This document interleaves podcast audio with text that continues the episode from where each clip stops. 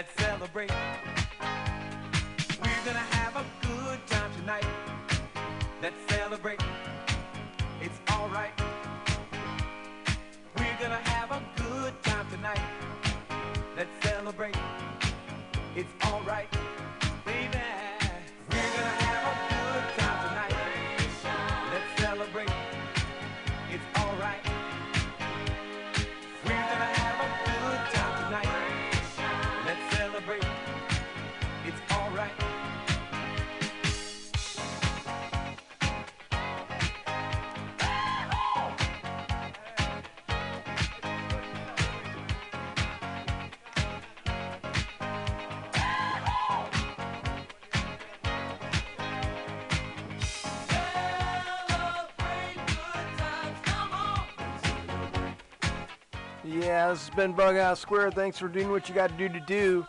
Uh, thank you, uh, Music Everywhere. Uh, I'm going to try to go through these songs really quick. And uh, I know it's been long. I, I just, I don't know. Just had to do it, man. Had to go for it. And I went for it. That's a good set, man. Uh, yeah, this is.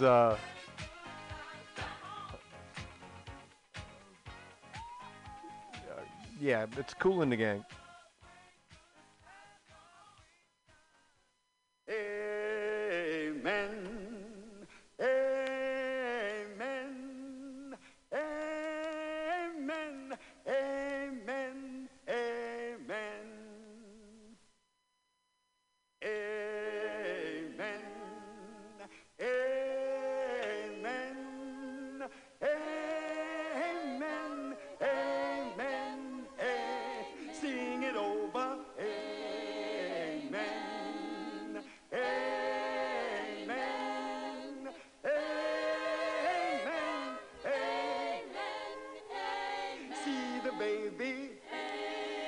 Wrapped in the manger on Christmas morning.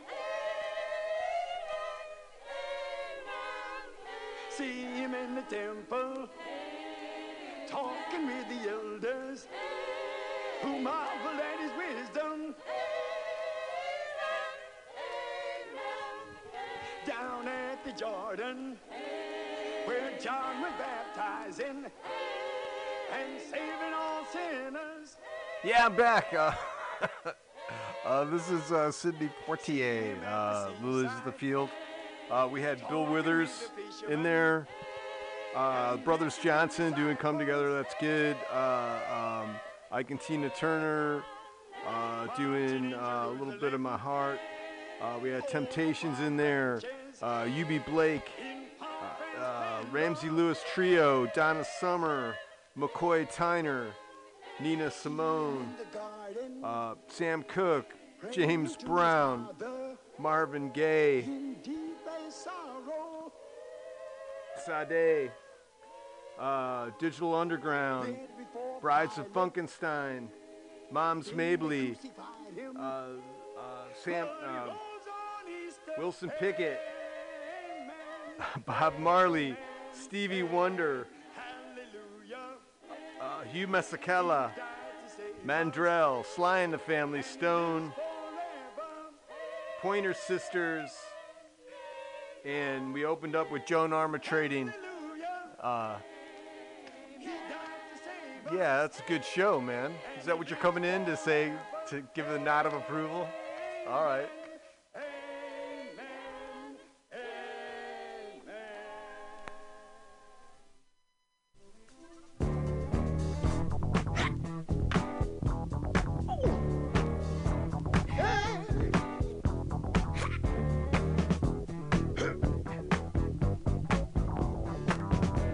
Remember, if you can, uh, if you come through the website and you got a few extra bucks, kick them in. We're really struggling this thing. We're turning around. People are starting to get stabbed. Uh, things are looking up. So, uh, but you know, we'll, we're hanging in. We're hanging in. In the making. We gotta fight the powers that be.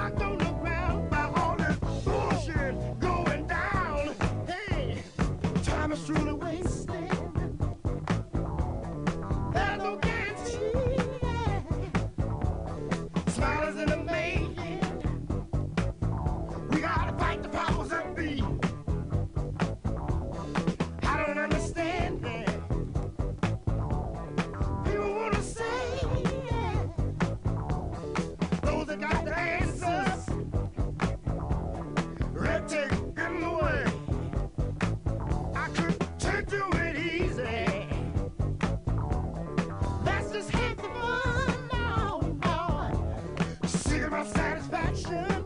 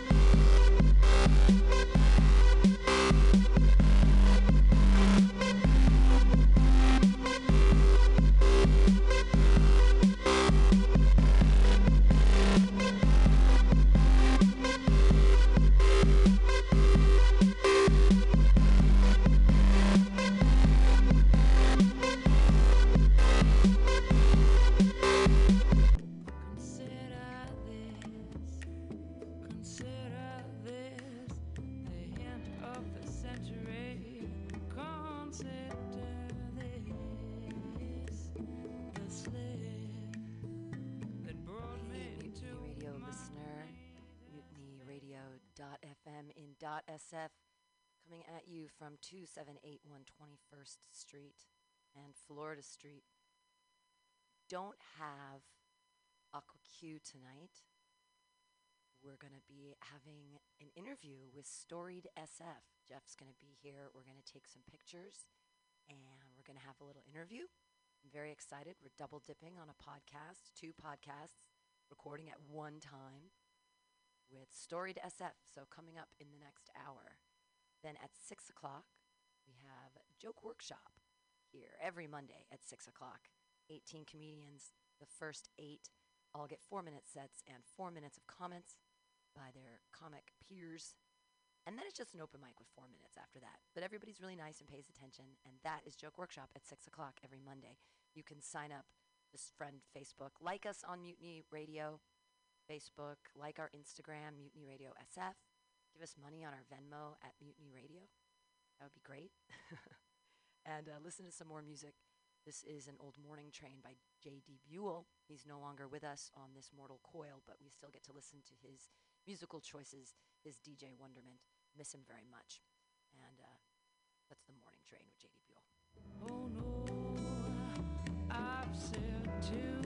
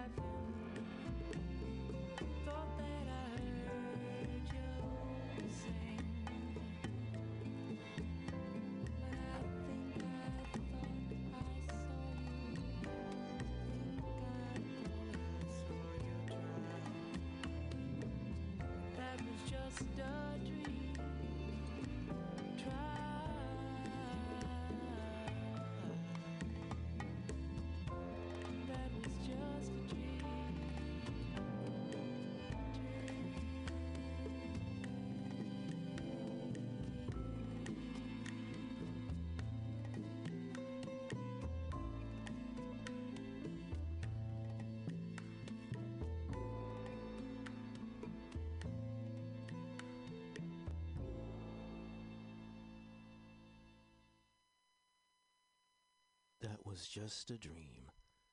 Jackie Naylor's version of Losing My Religion from the album The Color 5, which was released in 2006. Before Jackie, the Isley Brothers, a track found on Forever Gold, released in 1977, their version of Todd Rundgren's Hello, It's Me.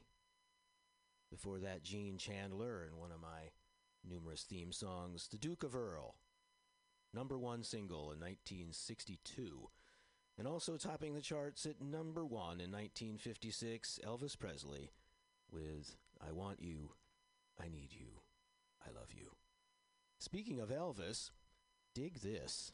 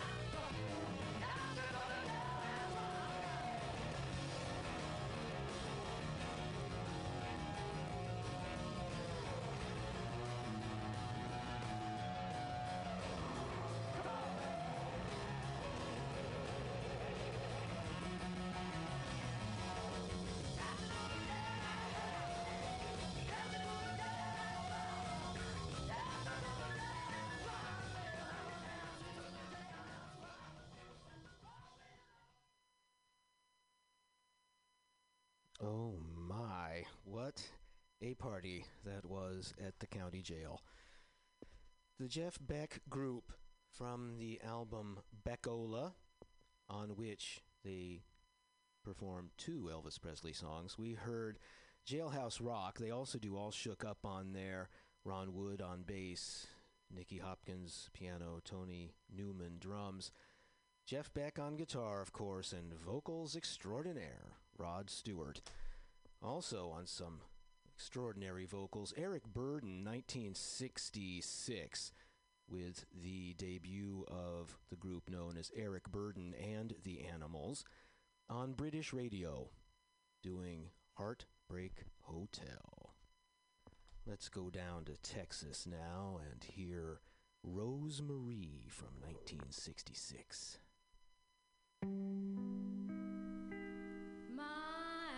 My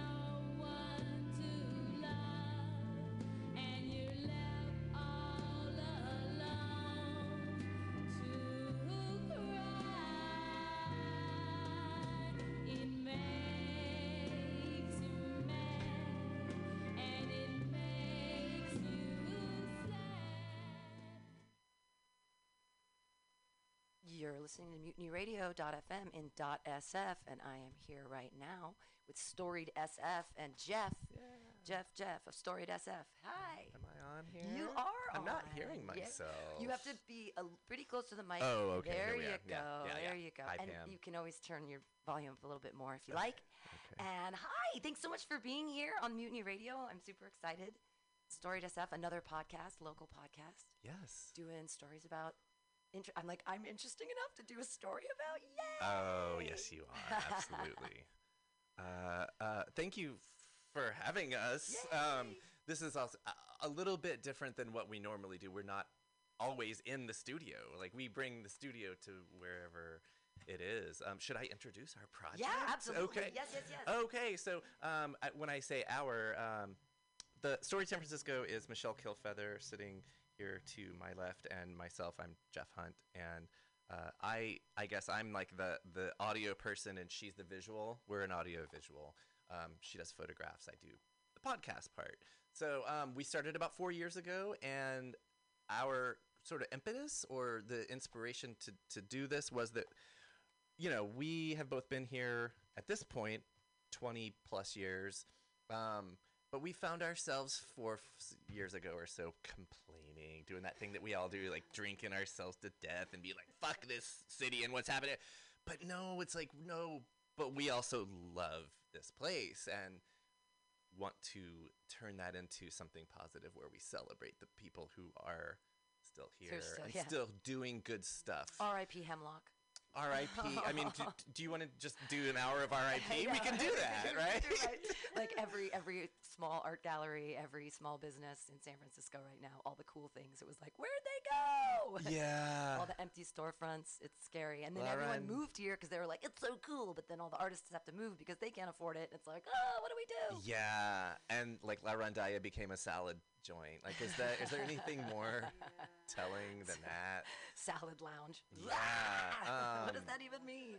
But no, it's you know, uh, I, I think it's it's like it, it, it it's specific to what to what we do, but it's also I think a, a, a general way to live life is like, are you going to turn the negative into something positive and try to learn from it? And I- mean, I have to say, like, like going back even pre-pandemic, the joy of this project that we're doing because we're a weekly podcast, we're doing 49 episodes a year, so we're just constantly out there meeting and getting the life stories and really getting to know and share the stories of amazing people.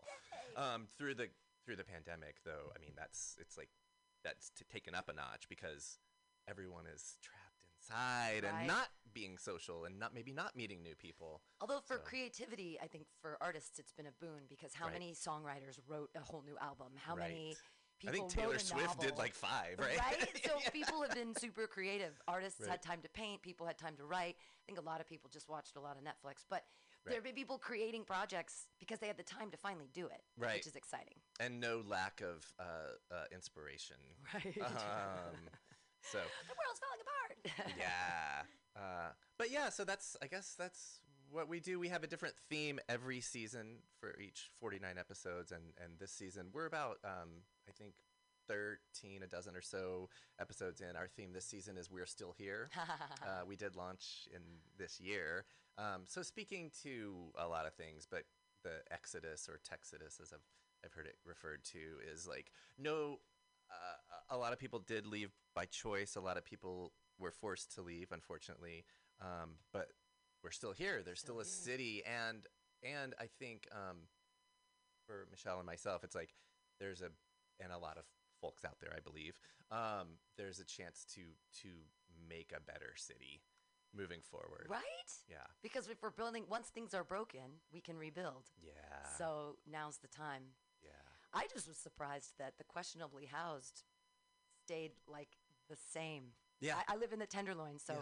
pretty much nothing changed. Right. And I thought, like, with all of the people moving out, couldn't we have found homes for the 10,000 questionably housed people? And no, that didn't, nothing, that didn't change. And with literally the biggest building, or was for a minute on the West Coast, like that's just now empty. Right, right. like, and, and I guess it has art on the top. Anyway, um, yeah, um, definitely not not ignoring like all the problems that are still here, um, Yeah. and all the people who are suffering uh, at all. Um, but I think that's perhaps you know, I'm not pretending I have any of the answers that Michelle has any of the answers, or any one person has the answers, but there's a chance to build a better city, um, a more equitable city, a fair city, a loving, respectful. I mean, look around. Like I, the one thing I feel like almost everyone who we've had on the show, and we ask, you know, like, what is it that drew you to San Francisco if you weren't, if you aren't from here originally? It's like it's just beautiful, and That's it's true. got, it's got this history of magic, and it's like, Yeah, Yeah, poetry, everything, that whole. So, what brought me to San Francisco eventually? I mean, as a child, I used to come in on the weekends and stuff, and it was very exciting. And my dad used to li- work in the city at the newspaper agency, which was the Chronicle Examiner, and, and so he was right there on Fifth Street. Mm-hmm. And I'd come in as a kid, and I just thought it was so exciting. Yeah. Uh, but then, as an adult, I got into graduate school finally. So I came here 13 years ago to go to San Francisco State and get some master's degrees. common thread on our show. There's a lot of it all goes back to SF State. I love it. I went there too. Oh, d- well, and I loved, so that was the thing about SF State. I wanted to get a master's in writing, but I didn't want to just, I lived in San Diego at the time, and Okay. I wanted to go to the best school that I could in California, and it's for writing, it's San Francisco State. So Right. I came up here, got a couple master's degrees, and I was never to leave. Right. Yeah, and then I started comedy, and then, and I, s- right when I moved here, I started doing radio when it was Pirate Cat here Mhm, in this mhm. building now, which is Mutiny. So I've been with this particular building since 2008. So I mean, I love. I never want to leave San Francisco. I love it so much. Yes. I'm like, what can I do to stay? I love it here forever. Do you ever have that feeling you're like, I might be the last one? that still loves it? No, I think there's. Well, it's exciting. No, that the last one left. Oh, right. Well, I always knew I'd thrive in the apocalypse. I kind of feel Yeah. like I am legend. I will stay here. I will. I The will eat pigeons. The world caught up with fun. you. Well, I I always thought I wanted to call it, you know, the pandemic. I was like, this is Oh, great. I'm yeah. I've always I've been kind of waiting for the, the pandemic to happen, and it, it was fine. It was, Yeah. I mean, I was always poor, so everyone else came down to my level. I was like, yeah. now we're all in the same same place. But yeah, I grew up. Um, I was born in Livermore, so I'm a Livermorean. Um, 1974, quite some time ago, and um, I've never lived outside of California Okay. and I, I just don't know. I lived, you know, I lived in San Diego for a while. I lived in Davis for a while, but I came back to the Bay Area because I love it here. Even Yeah. my family disappeared. I just now like Oh. this is my not like disappeared. They just moved. You know, like they left the Bay Area. and Yeah. So they they went far flung. But I'm never I'm never leaving. So in sense of your family, you are the last one. I'm the last here. one. Yeah. Sure. Um. Okay. Yeah. Can, can we make this about you now? sure. that's that's what we I do. hate talking about myself. I never do that on stage. But you are the the subject matter expert of your life story. That's- Am I that's right? true. Sure, Yeah, sure, sure. Yeah. Do you know how your parents ended up around here, or like? Yeah, um, they both worked in the city and they had moved here. Uh, my father grew up in Redwood City and my mother grew up in Illinois, and okay. then she moved to San Francisco to work. And I guess she met my father in a in an elevator on Leavenworth Street. I'm uh, like, okay. like in a in an apartment building. Right. They were going. He was going to someone's house, and she was in. The, she had her apartment there, and it was on like Leavenworth and Post or something. And they met in the elevator, I guess. Love in an elevator. Yeah, love in an elevator in like 19 60 something, nine or whatever. Okay. Yeah. Oh, that's an interesting time to come to San Francisco for work. Right. Am I right? Like, yeah. Not a lot of people's reasons to come here then. But they were not hippies in, right. by any stretch of the Sounds imagination. Like they, they were no, they are not at all. They were like I don't know what I don't know what they were, but they're definitely they're very Republican now. So I don't yeah. know what they were then, but okay. they're not. They definitely are not hippies, not call me pinko liberals like me. Right.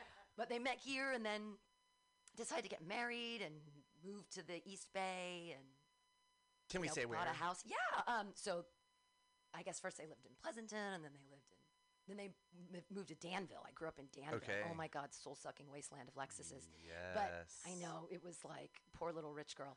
I was so I was raised in Danville, which is a terribly wealthy place, Mhm. and but everyone else was so much richer than me that I thought we were poor. Right. So I didn't understand. I just didn't understand. That everyone was rich, and I was like, "Ooh, I only got a Hyundai for my birthday. I didn't get a BMW or a Mustang like everybody else. Meh." It's like, Yeah. I got a new car. What am I complaining about? Was it racially diverse? We had we had four. Okay, so we had four African American students in my class. One of them was Randy Winn, who went on Oh, to play yeah. for the Mariners and then the, and then the Giants. The Giants, and is on. Uh, he's a commentator. He's for a the Giants commentator these now, days. yeah. And so he was actually he graduated the same year I did, and I it- funny story. So I was a cheerleader, and he played basketball all the time. And I had He's a very big, tall. he was very tall. I had a very big mm-hmm. crush on him. And so I'm coming off of El Cerro. I'm in a car with my mother. I'm like 16 years old. And I say to her, I, I have kind of have a crush on Randy Winn. And she's like, the first thing out of her mouth is, Don't you ever marry a black man. Oh, mom. Oh, mom. so what did I Oh, do? no. And when I was 25, I got married to a black, black guy. man, Oh yeah. Da, da, da. So I was married for. I was with. Um, he was like my college sweetheart. We were we were together for 13 years, married for seven. Awesome. So I used to be like um, a bourgeois corporateer back in the day, okay. and um, You said cheerleader. Can we I talk? was, Can we talk about more stuff about growing sure, up? yeah. So I was a cheerleader, Like high school level. high school or- cheerleader. Yeah, I Oh, was shit. a varsity cheer, and the only reason I did it is it was reverse stalking because I liked. So I liked Todd Benatar, and he was incidentally the nephew of Pat Benatar. I was just gonna say that name. Yeah, What? Yeah, And so he's in the and sh- family. I She lived in Blackhawk, and so his family lived there, whatever. So I had a huge crush on Todd Benatar, and I was like, oh, I can reverse stalk. If I'm there first, it's not stalking. So if I'm a cheerleader, I'm around them all the time, and this will be great. Like I'll meet all the boys, and all the boys will like me, and it'll be so fun. And then every Friday after the games, like ba- ba- basketball is Tuesday, Thursday, but um, Fridays were football games. Yes. And after the games, I'd be like standing around with the rest of the cheerleaders, and I'd be like, "Where's the party? Where's the party?" And they'd be like, "No, there's no party." And then on Monday, everybody would be talking about the party. was Oh, like, man. I'm a cheerleader. I'm supposed to be popular now. Like, what is happening with my life? So it was, but nobody likes a know-it-all, and nobody's like, "Invite me to the party. Invite me to the party." So that was Yeah. that was like my that was my youth. I love that that was your motivation for cheerleading. Yeah, of course. Um, Short I- skirts. Uh, yeah, yeah. Hey, it's No. warmer over there than it is in Yeah. the city, But in, right? the, s- in, the wintertime, we wore our little skirts. We had to wear our little outfits to school on the day of the game. Right. And we, I still fit in my cheerleading outfits, by the way. I love to wear them. Any excuse to wear them, I'm like, ha ha ha, I still fit in them. but tiny little skirts. And it was wintertime. It was cold, and we just had to go. And they'd say, oh, don't wear nylons. Make sure that your legs are just bare. Bare? And I Oh was like, why are we doing this? So it was. yeah, maybe because Danville. Maybe because bit. Danville- Or America. Danville's a little more like America than. Well, and this right? was the early 90s, so like, you know, misogyny didn't exist and girls walk I mean, it was just like invitation to objectify me, Yeah. which uh, uh, never- but that was what I was kind of looking for. I was like, I want these guys to objectify me, but they were just playing basketball. They weren't actually interested in the cheerleaders, so Right. was that was fun. Are you? Quick side note: Are you going to help us get Randy Winn on the show? He'll remember me. He'll remember me from high school. Absolutely, I have no Uh, doubt in that'd my be a mind. trip. My fiance would freak out. She, she used to work for the Giants. Grew up a Giants fan, so, Rad. and she loves Randy Winn. Yeah, he's uh, he looks pretty much exactly the same. He di- he looks like he's 22 or something. I'm yeah. like, I like him too, Yeah, for the I record. Yeah, do I. Um, But yeah, I was I still so one of I cheer I used to love cheerleading and they won they went to the Arco Arena twice. Our basketball team was really good. They like won the Division One that finals. was in Sacramento, right? yeah, Arco okay. Arena. Okay. And so I got to cheer in Arco Arena, which was really exciting. But then one of my favorite favorite stories is when I got to cheer in Arco Arena as an adult, and it was 1997, and I won tickets to a Smashing Pumpkins concert. I won tickets to the front row at Arco Arena, way. and I was so excited. I was freaking out, and I was so excited because I just won them walking around. I'd heard about the quad spies, quad spies. Anyways, so I win the tickets, and I'm losing my mind. And I get down to the front, and garbage was opening, which I love. I love garbage. And it was Smashing Pumpkins, and I love the Smashing pumpkins. That's a great bill. And so I know, right? So I'm down in the front row, and my now ex-husband, he's there, and I'm like, I'm so excited. And we had seen the Cow Palace show, and it was terrible. They had to end early because people were moshing, and it was terrible, and they were upset. So we bought tickets. Anyway, so we're there, and I'm on one side, and he's on the other. And I'm like, okay, I'm gonna make this side yell smashing, and you're gonna make this side yell pumpkins. He's like, I don't want to do this. I don't want to do this. I was like, we're doing this. You get over there, and we're doing this. So I get up in front, and I'm like, the Smashing Pumpkins were in San Francisco, and it sucked. And we're gonna bring them out, and make them so happy. This side's gonna yell smashing, that side's gonna yell pumpkins. So it starts with the people in the front, smashing pumpkins, smashing pumpkins. I made a sold out Arco Arena. I'm not even fucking with you. The entire Arco Arena is screaming, smashing pumpkins, smashing pumpkins, smashing pumpkins. Come out. Billy Corgan's like, we've never been brought on stage like this. We're gonna have the best show we've ever had. Hell and they just go, and I was like, I did that. I did that. You literally led the cheer I in a did. huge You know, auditorium. yeah, and the That's sold out. I was so happy. I was like, this is my cheerleading. This is what my whole life was training It for. led up to that. That's fucking yeah, awesome. so that's like a childhood story. But that's from the 90s. I'm so old now that even the stories in the 90s are childhood stories. That's okay. So- we, we're old too. Um, and, and, and the, the, last four years aged all of us. Um, but did you? So did you have siblings? Do you have siblings? I do. I have an older brother, but he's also um, extremely Republican, Republican, and very religious. Yeah. Uh, and my, my upbringing was very, very Jesus centric. Okay. So I was super, super, super religious. It kind of checked all the boxes. It sounds like the white, white, rich, Republican, and Christian. Right. Yeah. And like, oh, it was singing for the choir and the whole thing. Like, Okay. just being really involved in church. And, Yeah. You know, I didn't drink or smoke or do anything fun until college, like all that kind of stuff. I was really clandestine. No wonder no one wanted to invite me to the parties because there's like, no one wants to bring the stick in the mud. They're like, well, she doesn't have any fun. I'm like, I do. Let's sing songs to God. Come on. um, no, I'm kidding. I would never, I would never do that at a party. I would probably be scared and hang in the back and be like, everyone's so cool. Yeah. Uh, but no, I grew up with Jesus. And it was weird because when I was little, I've always had a very vivid imagination. So, of course, Christianity was perfect for me.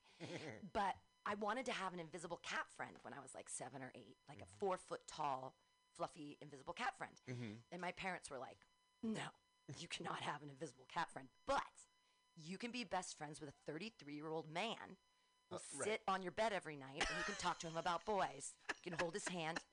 And, and now they wonder why I have a beard fetish. But they're like, I loved, I loved Jesus so much. You can take long walks on the beach with our friend. Right. Yeah. It gives you piggybacks, the footsteps in the sand. He was carrying me the whole time. I'm like, geez, I want to kiss you on the face. Yeah.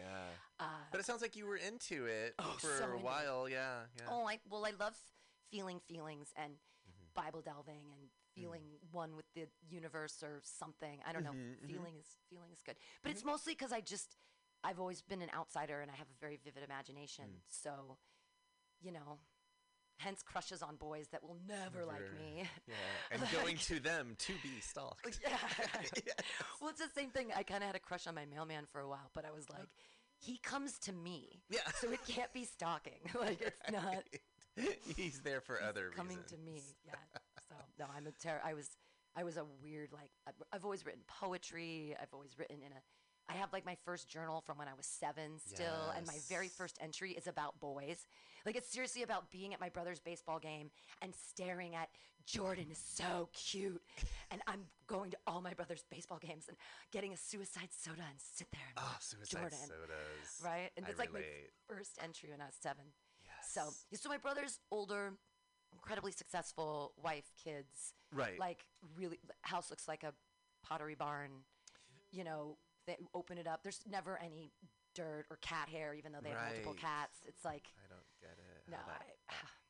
not the li- well, the lifestyle, but also the, the cleanliness that you're talking about. I've experienced that, and I'm like, wow. they pay for a house. They're rich enough to have a house cleaner.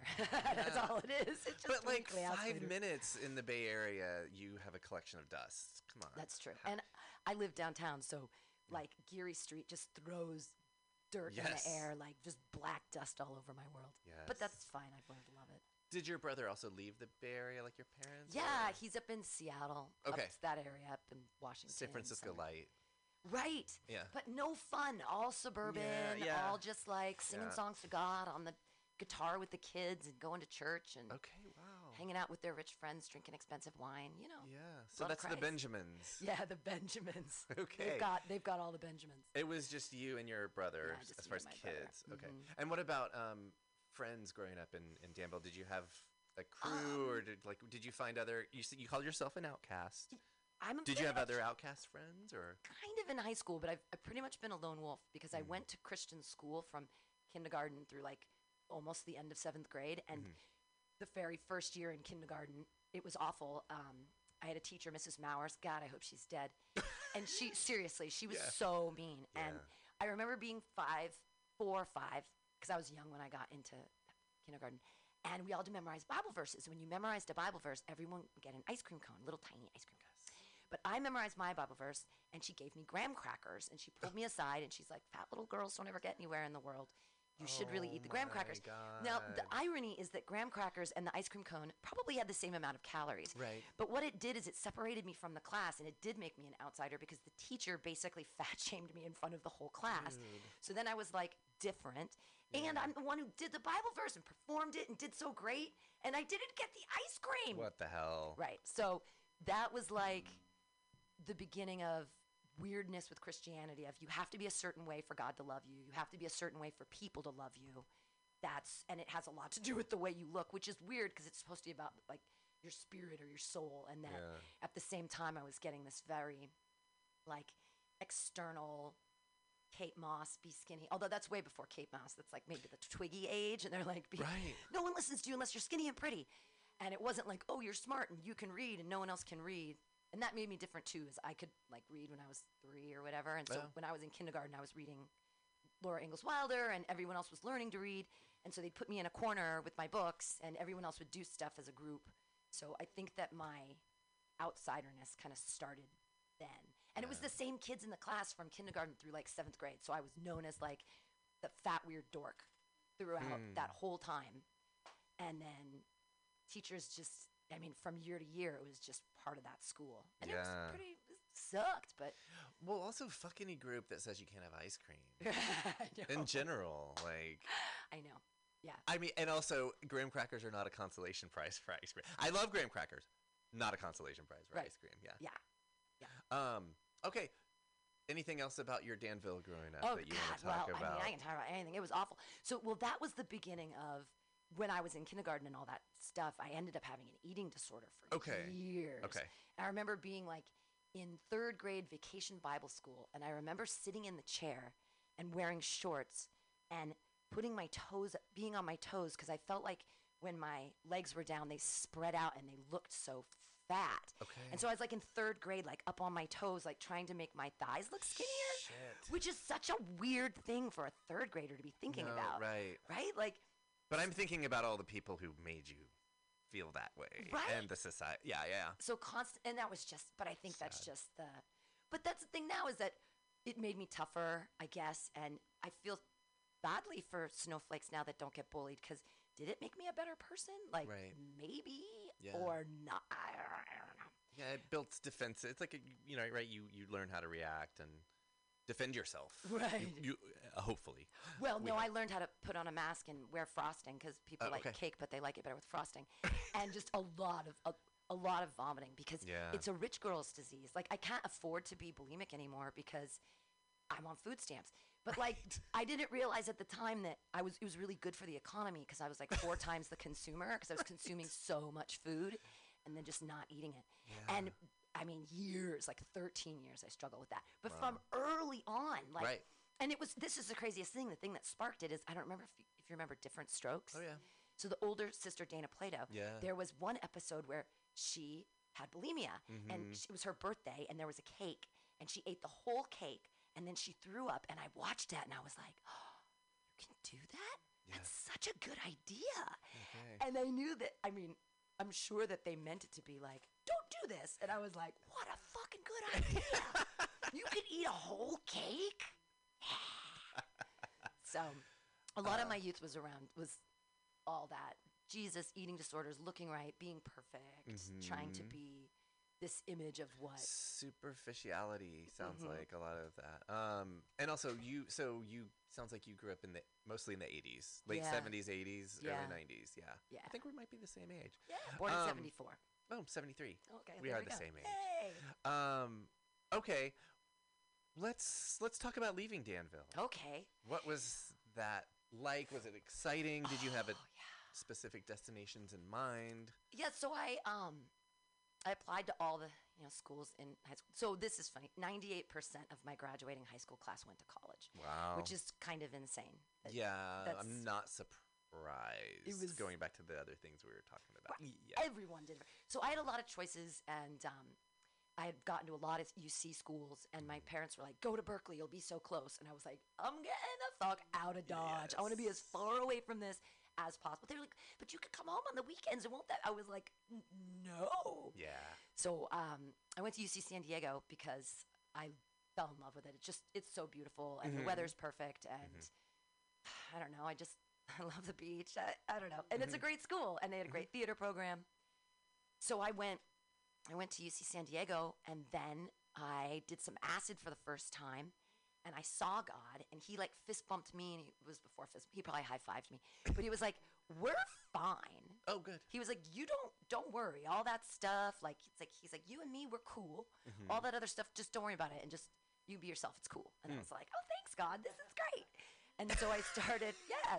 So I I started dropping a lot of acid. Like in college, I did a stupid amount of acid Okay. but I still got really great grades. Like, and one of the things that I it's weird about just who I am. The more the busier I am, the better I do.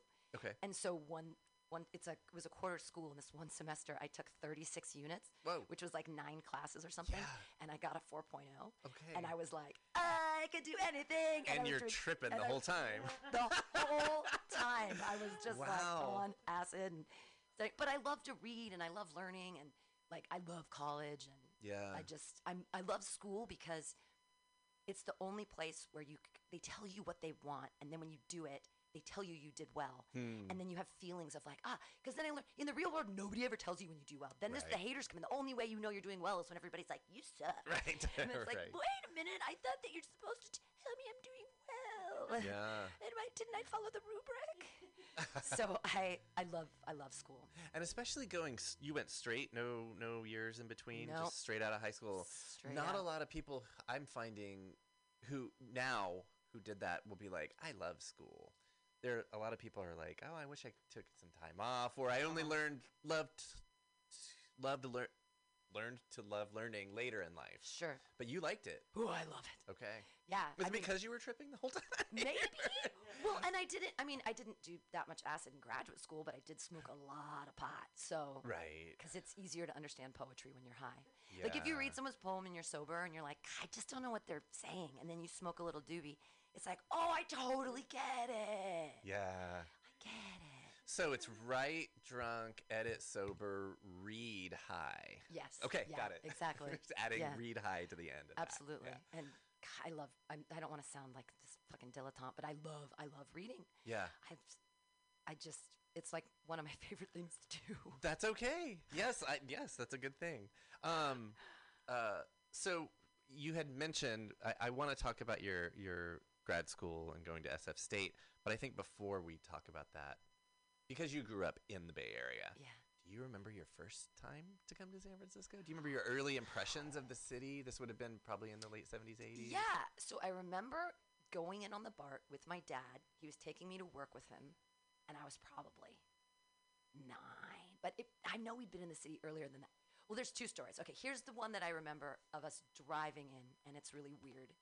Um, my grandmother's cousin was a nun here in San Francisco, Okay. and she died, and they made us all go to her wake, and it Okay. was weird. And I was like six or seven, and it was hot in the car. And I remember going, I remember going over what's now like Geary to go down Fillmore, and then there, we went like up another thing, and like, so we're down on like the deep the by Clement in the Richmond, Yeah. and that there must have been a there was a nunnery. I mean, I don't remember where, but I remember that. I remember being in the city and being like, okay, this is weird because there's no buildings at this part of the city, Right. and then there was a nunnery and there were all these nuns and there was a dead nun and it was gross and they wanted me to kiss her and I was like I don't even know this oh, lady Oh, man. and then one nun she like kneeled down and she's like are you gonna be a good little nun when you grow up and I was like no Oh my God. and now I sort of regret that decision because then I would have had like God take care of me or I could have lived for free or something in the city the and nun. not have to deal with men it'd just be so much easier to just love Jesus but I remember that as a child but then also going in to my dad's work, which was downtown with all the big buildings. Mm-hmm. And mostly what I remember are the questionably housed and seeing people sitting on the street with dogs and signs and asking my dad, like, I have changed, can I? And he'd say, I've seen this guy for 10 years. Mm. And he'd keep walking. And I'd be like, Mhm. but they, they're, and he's like, if you're going to do something, buy him dog food. And I was like, Hmm. okay. But so that's what I remember was ha- feeling feelings for people that were clearly indigent in some way. Right. And my dad being like, just step over them, don't worry about it. They've Mm. been here forever. This is their choice. And I was like, oh, that. Okay. Yeah, that callousness that's pervasive, unfortunately. But it's the Vietnam. It was. I mean, it's and you'd think that that particular age group would have a heart because Right. most of the people on the street were from Vietnam and Right. Vietnam vets, and they'd serve the country. Right. And everyone wants you to serve the country, but then they don't want to take care of you after. Afterwards, and yeah. then that whole Reagan thing where he dumped out all the mental institutions and just threw them all in the street in San Francisco. Mm-hmm. And then our questionably housed population just exploded, and nothing. We didn't. And so my dad came in every day. He drove the van pool, and sometimes we'd drive in with him in the van pool, and that was Mhm. super cool. Mhm.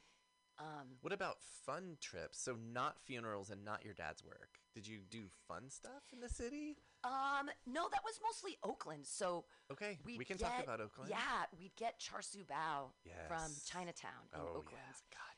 And yeah, we That had sounds a, really good right now. well, and we'd get we'd get like six steamed and six baked. Yeah. And in the in the on the way home, it'd be like, okay, everyone gets three of them. You can save them for later, or you can eat yours now. And then someone would always eat an extra one, and it was always like, I only got two. But we went to went to Fairyland a lot as a child Yeah. and did the whole key, the little yellow key in the box, and like sitting in front and listening to the stories and the all that stuff, and the little petting zoo. I remember that from being little. Nice. Um, and the Oakland Zoo, we did that way more than the San because my parents, I think, were afraid to bring us into the city because they, Mm. especially with my dad working on Fifth, he thought it was just dirty and gross. And it's so funny that like. I live so close to there, now, and I love it. And I'm like Sixth Street. I'm not afraid. Like Yeah. whatever. But um, yeah. So I have m- more memories of Oakland. More But- fun. More fun memories. Fun time. But like, I mean, Danville was just. We lived on a cul-de-sac and we played Oh. kickball Yeah. until the sun went down. You know. And, Yeah. And um, it was a lot of just chur- church trips, but that was all out to the. That was all out to like the Delta and stuff. And Okay. and I we did trips to. Um, the redwoods, like in Santa Cruz, a lot when I was a kid. Spent a Mhm. lot of time in the redwoods, so that was Mhm. nature. and like. Camping or Uh, summer Christian summer camp. trips? Yeah. Okay. At yeah, camp yeah, itself. okay. Christian summer camp from fourth grade all the way through high school. Like Yeah. praying to Jesus out in the woods, all that kind of fun stuff. Right. Yeah, a lot of singing songs to God. Uh, as opposed to fist bumping or high fiving right? Yeah, a, yeah. a But although being out in the, I mean, it is religion is almost a hallucinatory thing Oh, because sure. you do you're praying to some hallucination. I mean, in your mind, you have an image, Mhm. and is that not a hallucination Mhm. of something that I don't know pictorially has been passed down? Yeah. and I think I think a lot about God. Yeah. or, Awesome. Or construct of God or whatever. Right. Well, you you met him in a in a trip. I met him, so- yeah. so Yes. in, a, you- in a large disco ball, like yeah. inside a disco. I was like, oh, that's so cool. Yay, God. So I guess let's go back to Lee. Um, so you graduated from UC San Diego. Graduated from UC San Diego And in what then? 1996. Okay. And then I moved back up here to Davis and I got a teaching credential. Oh, cool. So I lived with my, my now ex husband. He went to veterinary school at Davis. Mhm. And so I didn't know what to do after college because I had a theater degree. And I'm like, what am I going to do with this? Right. So I got a teaching credential and I taught in Woodland for a couple of years. I taught at group homes. I did special ed. Um, and then Did you like it? Did you like teaching? I, lo- you know, I loved special ed. Regular education was really difficult even Yeah. back then. Yeah. A lot of entitled kids and parents, and it was difficult. But special ed's amazing Mm-hmm. because th- a lot of times the parents weren't even in the picture, so you just had a relationship with the kid, and you could. And I mean, back then they called it severely emotionally disturbed, but now they took the S off because they found it stigmatizing. So Mm. it's just emotionally disturbed Mm. students. But I really enjoyed that because I felt like I was making a difference and I was young and I didn't know what I was doing with my life. But I taught for four years and then I I wanted to get into graduate school and I realized I, I can't be a teacher and get into theater graduate school. I need to do theater. So I quit my teaching job and I started a theater company Up in down in San Diego. down in San so Diego. So we were up in Davis, and I did a bunch of a theater with uh, Woodland Opera House and a lot of community theater, and worked with them for a while. And then my we got my ex husband got a job as a veterinarian in San Diego, so we moved down there, and that's when I became like a bourgeois housewife. Oh. And we bought a house, and we had a Lexus, and we had a Wow. BMW, and we had a what other car did we have? We had- also had a Ford Explorer. We had you know, two dogs and two cats and a spa overlooking the canyon. Two people, three cars. Right, two people, three cars. Yeah. and okay. uh, two people, four bedrooms, and we thought our Yeah. house was small. Right. And I was like, oh, we're just we downsized from our other house in Vista. Whoopity doo. But um, so yeah, we lived. I had this husband thing, and I had a theater company, and then my ex, my husband's, my ex-husband's, m- my ex-mother-in-law, she was like, why don't you get a real job? So I quit my theater job.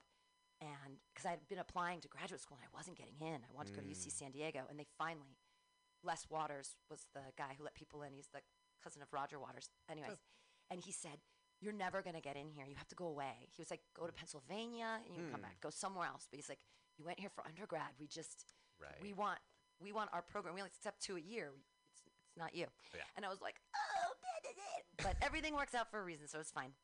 But I, so I quit my theater company thing and I started working for Ethan Allen. And I was, oh, I was a visual merchandiser. What do they do? I'm, They sell furniture. Furniture, right? Insurance, yeah, whatever. yeah. And I so I was a visual merchandiser. So I was basically like a high paid set designer because I had this big store, and I was like, I'm a set designer. This Somewhat so fun." creative. Yeah, super creative, Yeah. but also cog in a corporate wheel of consumerism. Right.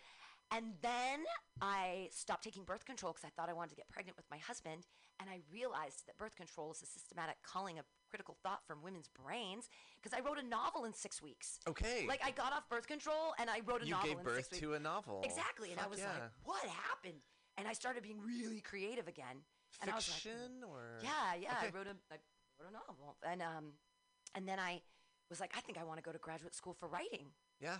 And then I quit my job, left my husband, and got a DUI like in the same month Yes. in 2007.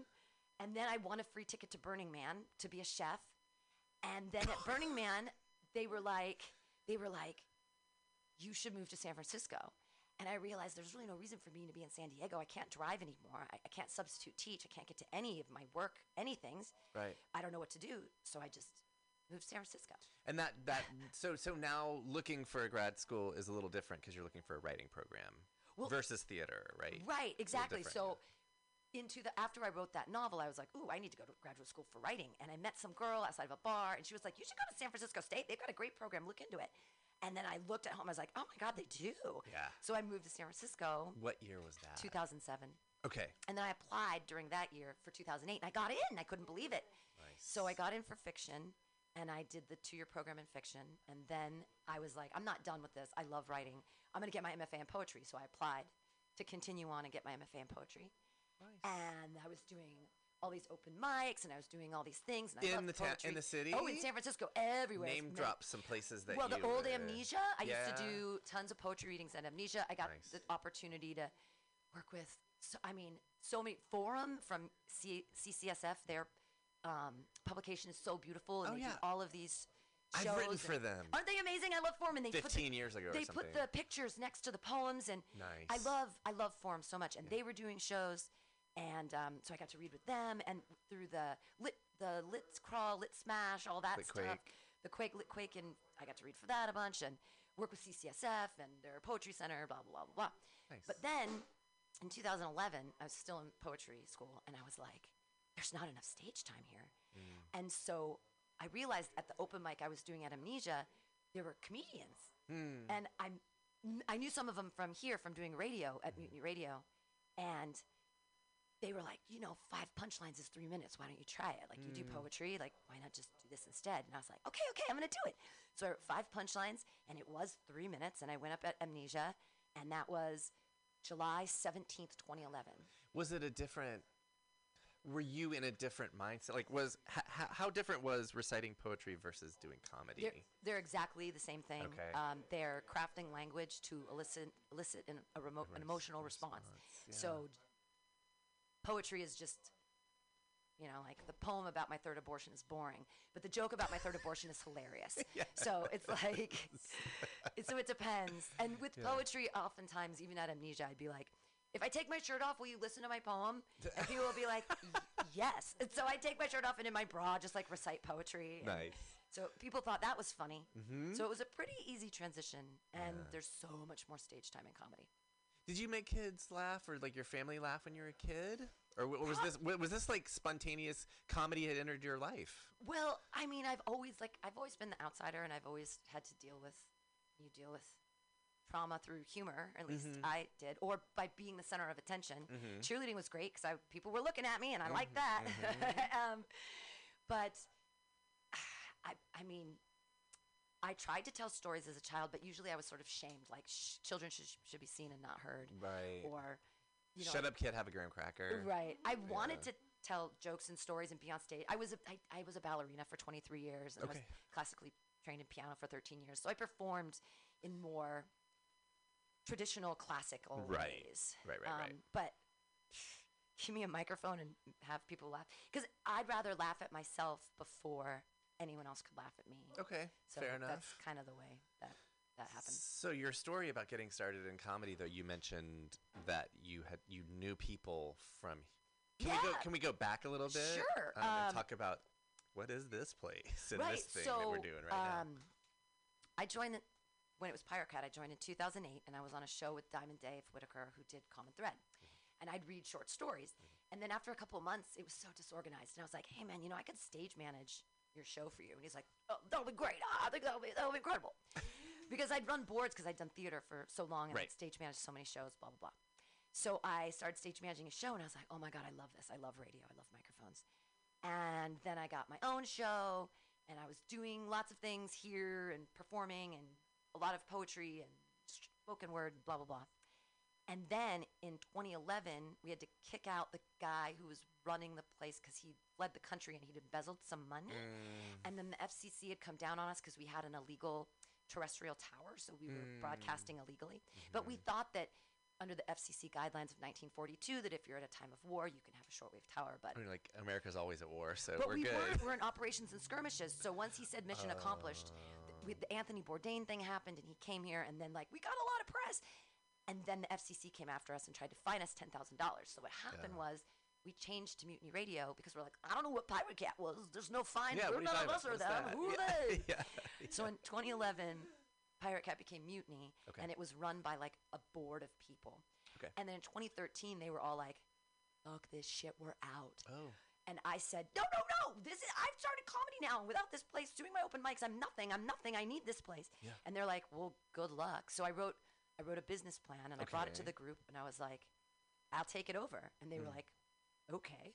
Hmm. So in 2013, you by yourself? by myself, yeah. Okay. So there were five people running it, and then in 2013, I was like, "I'll just run it," and now it's 2021 and it still exists. Awesome. So that's that. Can we talk quickly about the Bourdain thing? Oh yeah, absolutely. I just watched uh, the documentary that's coming out next month, Roadrunner. Um, so for me, this is timely. Um, and I actually forgot until you just mentioned it that he came to the cafe, right? Yeah, yeah. And he, he had a bacon maple latte, and he, you know, talked into not that particular microphone. We have new microphones now, but he sat in a chair like that right there and Mhm, mhm. um, was interviewed, and then it was on the TV, and it was crazy. And Was it um, cool? bi- Were you here for that? no, I wasn't Oh, invited. I wasn't part of the cool group. But, oh, um, got it. Okay, okay, okay. I was here when jo- um, George, um, not Parliament P Funk. George, Oh, George Clinton. Clinton was here. I was here on. for that. I gave him some Awesome. pop brownies. He ate, Fuck and that was awesome. I was like, I gave him pop brownies. And the one of the people was like, "Are you sure he's performing tonight?" And I was like, "This George Clinton smokes crack. Like yeah. these two pop brownies are going to Yeah, do nothing to this man." right. But uh, yeah, so Anthony Bourdain was here, and uh, I mean, it's exciting. There's a lot of people have been through this building. I got to interview um, Paul Mooney once on the phone. Nice. So that was RIP. exciting. And yeah, I mean everybody. And Anthony Bourdain, R.I.P. Super like sad. Yes. The documentary everything. is um, is really good. Uh, watch it. I watch it. It's a lot. You know, it's like biographical, so it wasn't rough for an hour and twenty minutes, and then it goes into the last two years of his life, and it gets it's waterworks. Oh, Yeah. I'll watch it. I love that guy. I Um, love all his books. He was an incredible writer. Totally. But the the good thing about the documentary, I don't want to take us too d- far down that road, but is that it has the people from his life are in it. Wow. So right, Wife, um, so- daughter, so, you whole get deal. the, the not that she's in it, but not like uh in the like it's footage. Sure. She's not interviewed, but Ottavia and all that stuff. Um, way off on a No, tangent now. So Yeah. So now, like, I, we made it through the pandemic. I was doing outdoor shows, and we still are. I love parklets. I've Yeah. got a bunch of weekly shows, and um, I've had five comedy festivals here. The last one was in 2020. right before the pandemic, like a week before the shutdown. Awesome. And so I'm gonna, I'm excited. I can bring it back in October, Mhm. uh, the 10th through the 16th. But this time I'm gonna do it at all the new venues I have because I gained so many outdoor venues through the pandemic, and I'm really excited. Do you want to tell folks where those are? Yeah, uh, every Wednesday at 7:30 we do a show with Asiento, which is a half a block from here. Mm-hmm. And Debbie of Asiento is amazing, another small business owner that made it through COVID. Awesome. And then Saturdays at two o'clock at Atlas, which is a block from us in the other direction. Mhm. And same thing, um, they made it through. Yes. And it's incredible. So and happy. They have amazing sandwiches. And then the bar at Dolores, which is on 29th and Dolores, I do shows with them on Thursdays and the last Sunday of the month. Awesome. And um, yeah, and I'm gonna be I'm gonna hopefully be working with El Rio, and then I just talked to the owner of OMG because he just opened Rakesh, and he was like, I want to be in the festival, and I'm like, yes, yes, yes, of course, oh my god, that'll be so great.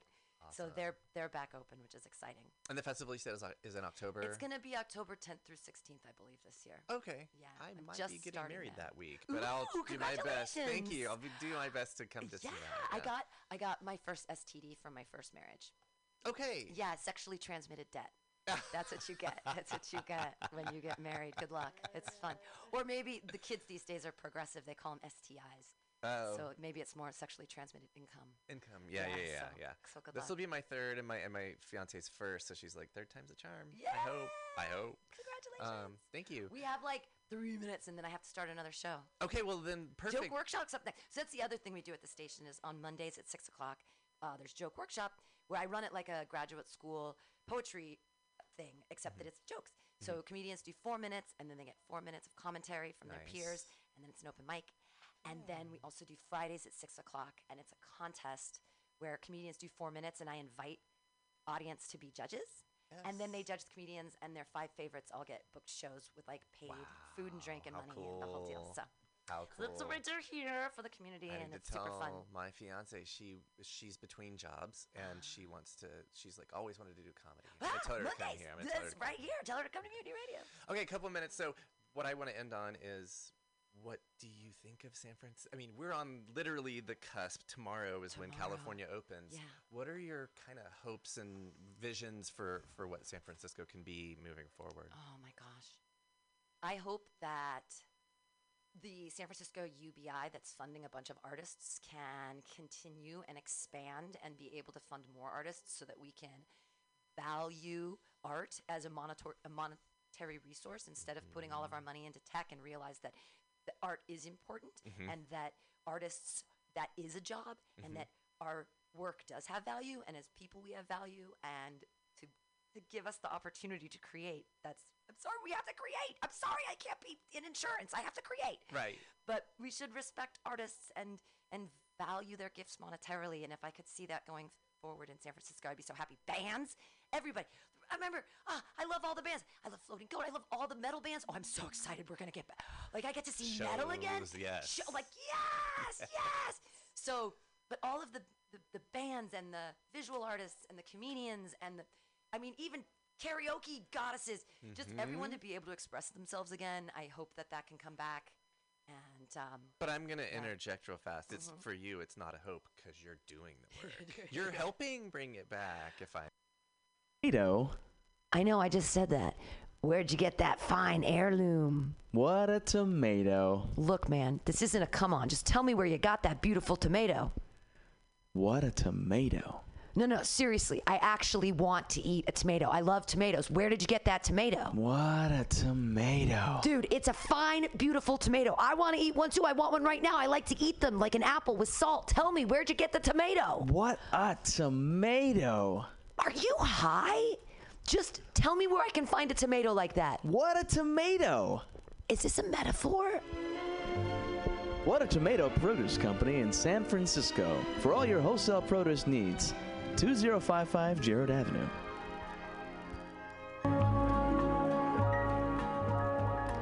Hope your legs are looking sexy, because we're going to charm your pants off. Come to the Charm Offensive Comedy Show at Punchline San Francisco. It's a night of great jokes, magnetic personalities, featuring the Bay Area's most awarded comedians, plus national headliners. You'll laugh. You'll swoon. And when you regain your composure, you'll swipe right. Tuesday, March 7th. Doors at 7, show at 7:30 at 444 Battery Street in San Francisco's Financial District. Brought to you by Paco Romane and Destiny's Mom's Comedy. Our last show sold out, so get your tickets now at punchlinecomedyclub.com. Charm Offensive at Punchline Comedy San Francisco. Tuesday, March 7th. See you there, sexy.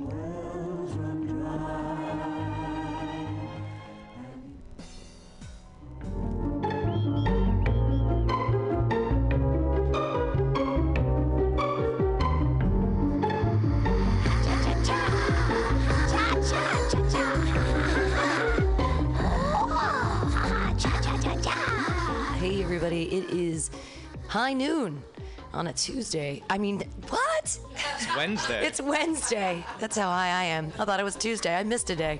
It's Wednesday. It's the 18th of 18th of January. I think so. I think that's right. I think that's right. Uh, you're here on the AltaCast. I'm joined by Arden of the Night Space and also by Latoya, the Sheriff of Truth, here bringing it in. Yeah. Uh, oh, actually, you're on four there. Oh, there we there go. we go. There. hey, there we That's go. my fault. There's Latoya. Hey, hey your your hair is still purple. You're still a mermaid. Ah, swimming with the fishes. Have it, uh, it's uh, we could swim outside right now, feeling like a fish. Uh, one cool thing that happens on this corner is that when it rains like this, the the um, it floods the road right out here, and it's really fun. It's like, you know, where do the fish? I have this is this is a question. Where when a lake freezes over, Uh-huh. the fish stay? Yes. What if the f- lake completely freezes? Then they die. I- If it completely froze, Yeah. they'd probably die. But then how do they come back the next year? So what happens is when water freezes, uh, it hits a critical temperature, and I'm sure somebody in the audience is going to correct me on this, but I think it's about four degrees centigrade when it's its densest, and it comes down to the bottom of the lake, and it keeps doing that until the whole lake is about four degrees centigrade, and it's only once it hits that temperature that the top begins to freeze. So there's this kind of buffering effect that happens that prevents this kind of middle layer where the fishy live from completely freezing. So. Uh, So the fish don't die. yeah. At least that that's what I remember from high school classes. No, this. But here's the thing. Where uh, I used to go to Burning Man, so Black Rock City is out there, and uh, during the summer it's a dry lake bed, but during the winter it's a lake. But then in the summer you don't see like dead fish bones everywhere. So where do the fish go? Well, that must be a dead lake then. So it If- just fills up with water and just never has any fish. yeah, unless there's some species that survives in the mud or something, like mud skippers. I don't understand science at all. Uh, here we are on the AltaCast. I don't. I don't. I'm like. I don't know. Where do the ducks go in winter? Uh, Holden, Caulfield. I, I'd like to know. Uh, here we are with the Drug Policy Alliance minute. Stop the Jeff Sessions nomination. Uh, he was picked to be the next attorney general, and if confirmed, will bring back militarized Reagan era drug war tactics and raids on marijuana businesses. Send a message to your senator now. There's a little click link. If you go to Drug Policy Alliance, you can send a message to your senator. How many have you guys ever written your senator? Not today. Once Once. when I was in uh, high school.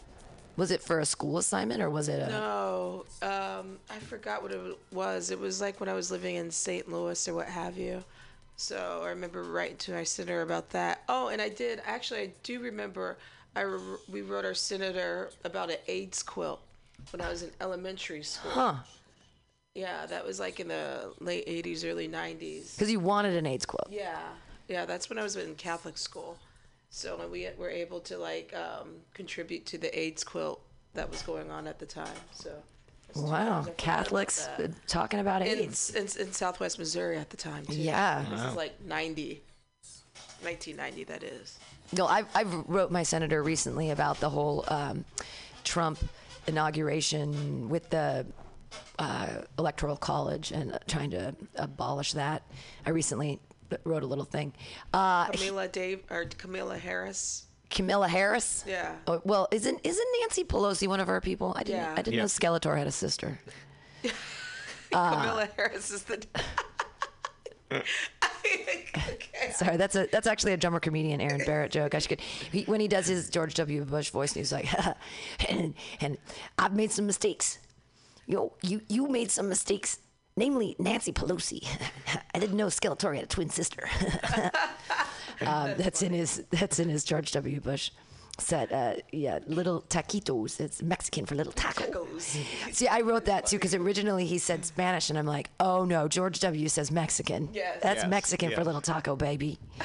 um, science, talking about science, science once again claims marijuana is medicine in landmark National Academy of Sciences report. Once again, the scientific community has come back with evidence against the Schedule One categorization of marijuana. Yay! Uh, today, the National Academy of Sciences released a comprehensive review of research on marijuana and concluded that marijuana does indeed have medical value. Woo! Is there Confetti, like a, confetti, is there like a fireworks, clapping? Yay! We already knew that for some Yeah, dumbass we, out there. we knew, we knew. But uh, the review concluded one of the therapeutic uses of cannabis and cannabinoids is to treat chronic pain in adults. The committee found evidence to support that patients who were treated with cannabis or cannabinoids were more likely to experience a significant reduction in pain symptoms. For adults with multiple, scler- multiple sclerosis related muscle spasms, there was substantial evidence that short term use of certain oral cannabinoids, man made cannabinoid based medications that were orally ingested, improved their reported symptoms. Furthermore, in adults with chemotherapy induced nausea and vomiting, uh, there was conclusive evidence that certain oral cannabinoids were effective in preventing and treating those ailments. This is not the first time the scientific community has made claims about marijuana as a medicine. The LaGuardia report uh, was commissioned by then Mayor of New York, Fiorello LaGuardia, in response to the Marijuana Act of 1937, the Fed's first attempt at controlling marijuana use in the general public.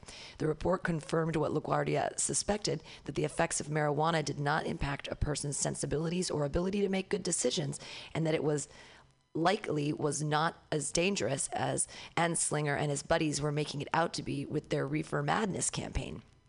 The next scientific assessment of marijuana was commissioned by Richard Nixon in the early 70s. The passage of the Controlled Substances Act created drug schedules, a system for classifying drugs based on their medical value and dangerousness. Nixon commissioned the Shafer Report to study the effects of marijuana and make recommendation as to what the appropriate schedule might be. The report concluded considering the range of social concerns in contemporary America, marijuana does not, in our considered judgment, rank very high. We would de emphasize marijuana as a problem. The existing social and legal policy is out of proportion to the individual and social harm engendered by the use of the drug. Nixon disregarded the report and marijuana remained a Schedule One drug. I didn't know that came out in the 70s. Yeah. I mean, I, I, Yeah. I didn't realize You- that there was a got tired- report that said it's, there's nothing wrong with it, and he went, "Boo, there's something wrong with all these hippie crazy kids." The hippies and, and Negroes were too busy having a good time, and Nixon had to kill that party. Had to kill that party and arrest them. It's just it's so crazy to me. This whole Schedule One thing. Schedule One drug means that it's like heroin. It's a rating Yep. system. It's a rating system saying that marijuana is bad, And cocaine's number two. and cocaine's a Schedule Two. Yeah. Wow. Because they still use it in eye surgery. Wait, because it's an analgesic. Yeah. Yeah. So uh, And plus, politicians love it. Oh yeah. Yeah. Well, if you've got hemorrhoids, uh, it's great. You just stick it right on there. And get high and don't feel a thing. Uh, before I finish this, I said heroin as a Schedule One, and I wanted to tell you guys a quick story about what happened yesterday uh, in the in the uh, station here. So Uh-oh. it's four o'clock. I'm getting ready. It's still a sunny day. I'm going to go pass out a bunch of the beautiful posters for the Mutiny Radio Comedy Festival 2017 coming up March 1st through 5th. I'm leaving. I'm excited to leave. I'm, I've done all the work here, trying to get out of the building. And a guy walks in and he's like, and he smells like, you know, like you know, some questionably housed people smell like they're trying not to smell, but you know that they're questionably housed, like you know something's up. Yep. And he's like, oh, it's a radio show. I'm a DJ. I do the rap. And he's white. And I'm like, yeah, sure, you do the rap. Uh, I'm like, I'm getting out of here, though. I got to go. I got to go. And the thing is, I just counted all the money. So I have $1,400 in dues in my bag as he's walking in. And I'm like, fuck. And I hide the money in my backpack. And I don't want to say, hey, man, I got to get out of here. I got to go run, do a bank run because I'm afraid what- he might steal my money. Well, I don't know what he's going to do. So he's here and I'm like, hey guy, I gotta go. And he goes, oh, hey, before you leave, can I just use your bathroom real quick? And I'm like, in my head, I'm like, don't do it, Pam. Say no. Say you're leaving. Say no.